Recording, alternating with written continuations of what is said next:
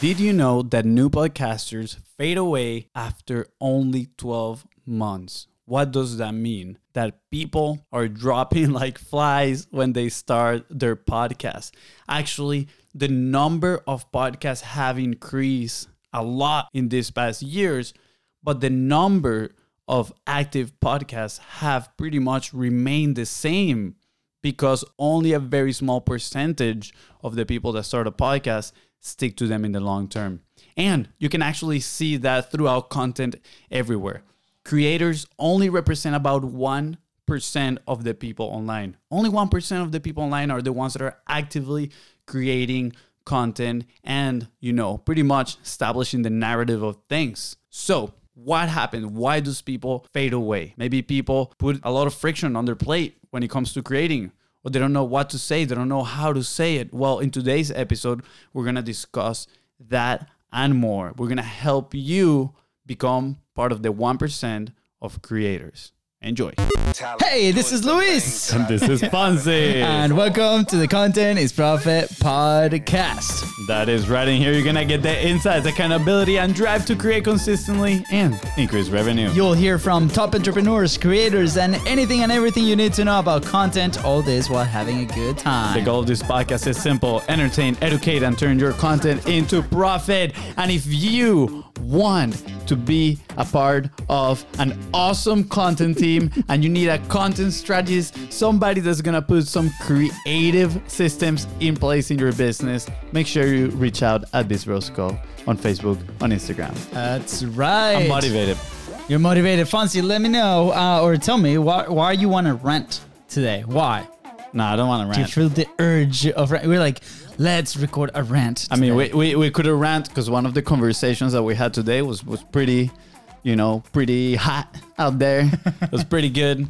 But then I realized, well, today I had an onboarding and our new client needed help with, you know, the consistency and what should I say and how should I say it, right? Hmm. And overall, just content creation. So Yeah. That's why we decided let's make a short and sweet episode on like what are the things you need to create consistent content that is gonna drag eyeballs towards your brand. Yeah, that's right. And I had a conversation with these people uh, starting a platform. It's it's a funded startup, and uh, a few of the questions were around equipment and what do they need to create this thing. And we really peeled the the onion, and we started to identify why are we actually starting a platform, right? And uh, and I asked them, my head, do you have a budget? And it's not only on the what to say, but on the tools and the things. I feel like a, a belief that's out there for people that want to start a podcast is they have to spend thousands of dollars on equipment to be able to record. And the truth is that even with 50 bucks, you can start a podcast. I'm gonna hit you with a successful. I'm gonna hit you with a quickie one. Okay. the best equipment is the one that you already have. That's and you- right. And that you already use. That's a or good- that you can use. That's a good quickie. Yeah, that's a good one. Over there. Uh, no, no pun intended, right? No pun intended. Um, yes.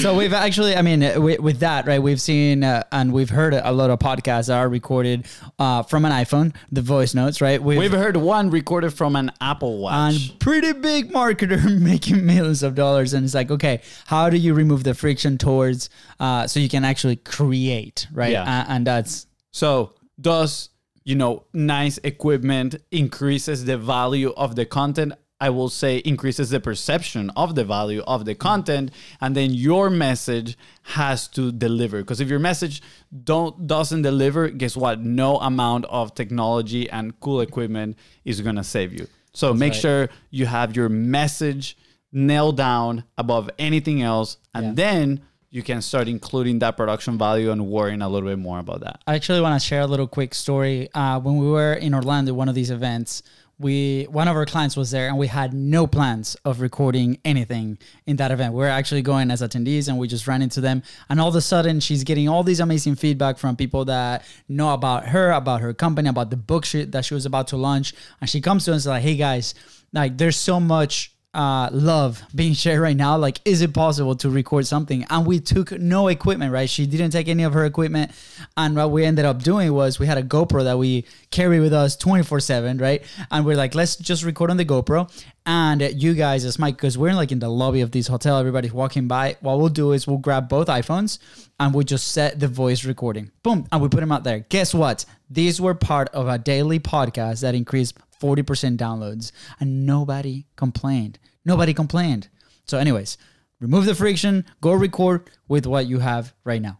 There we go. That is thing number one. Thing number two that you need to have that juicy, juicy content is you need to know what are the problems that you're solving, mm. right? How are you solving them?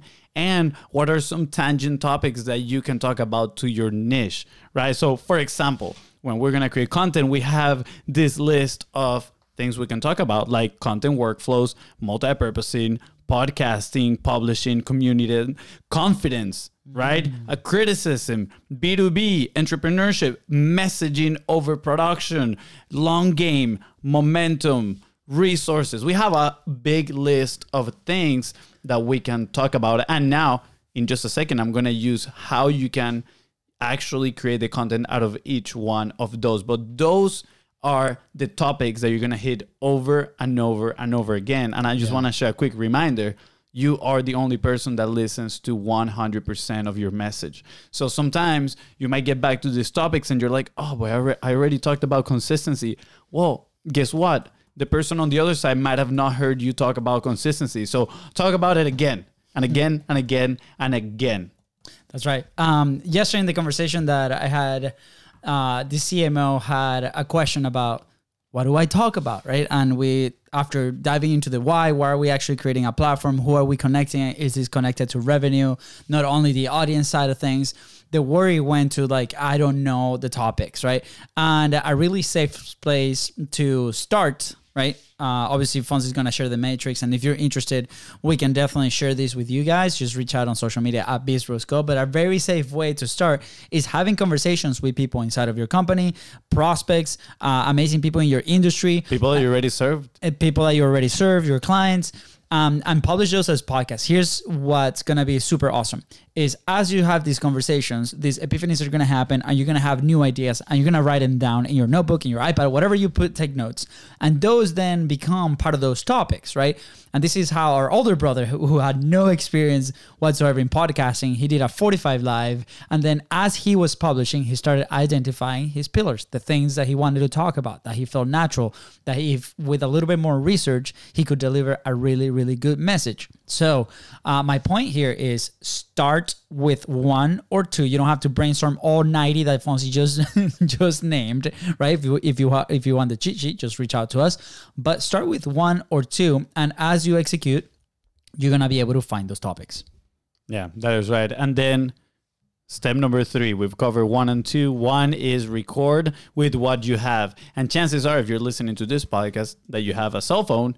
And guess what? Cell phones nowadays, they have cameras. So I'm pretty sure you can use your cell phone to record all the content that you need. Step number two, you know, name those problems, solutions, kind of like tangent elements to your niche that you can talk about. And what is aspect number three that you need to create this hashtag juicy juicy content mm-hmm. and it is structures you need to have some structures that you can now create content about so i'm gonna just share quick some three quick ones that you can potentially use one is actionable right so you're gonna grab one of those problems that we talk about so for example consistency and you can create an actionable post about this. How can people do something about this? What is a step by step? So I would potentially create something like here are three steps to, assi- to achieve maximum consistency and post every single day without missing a beat,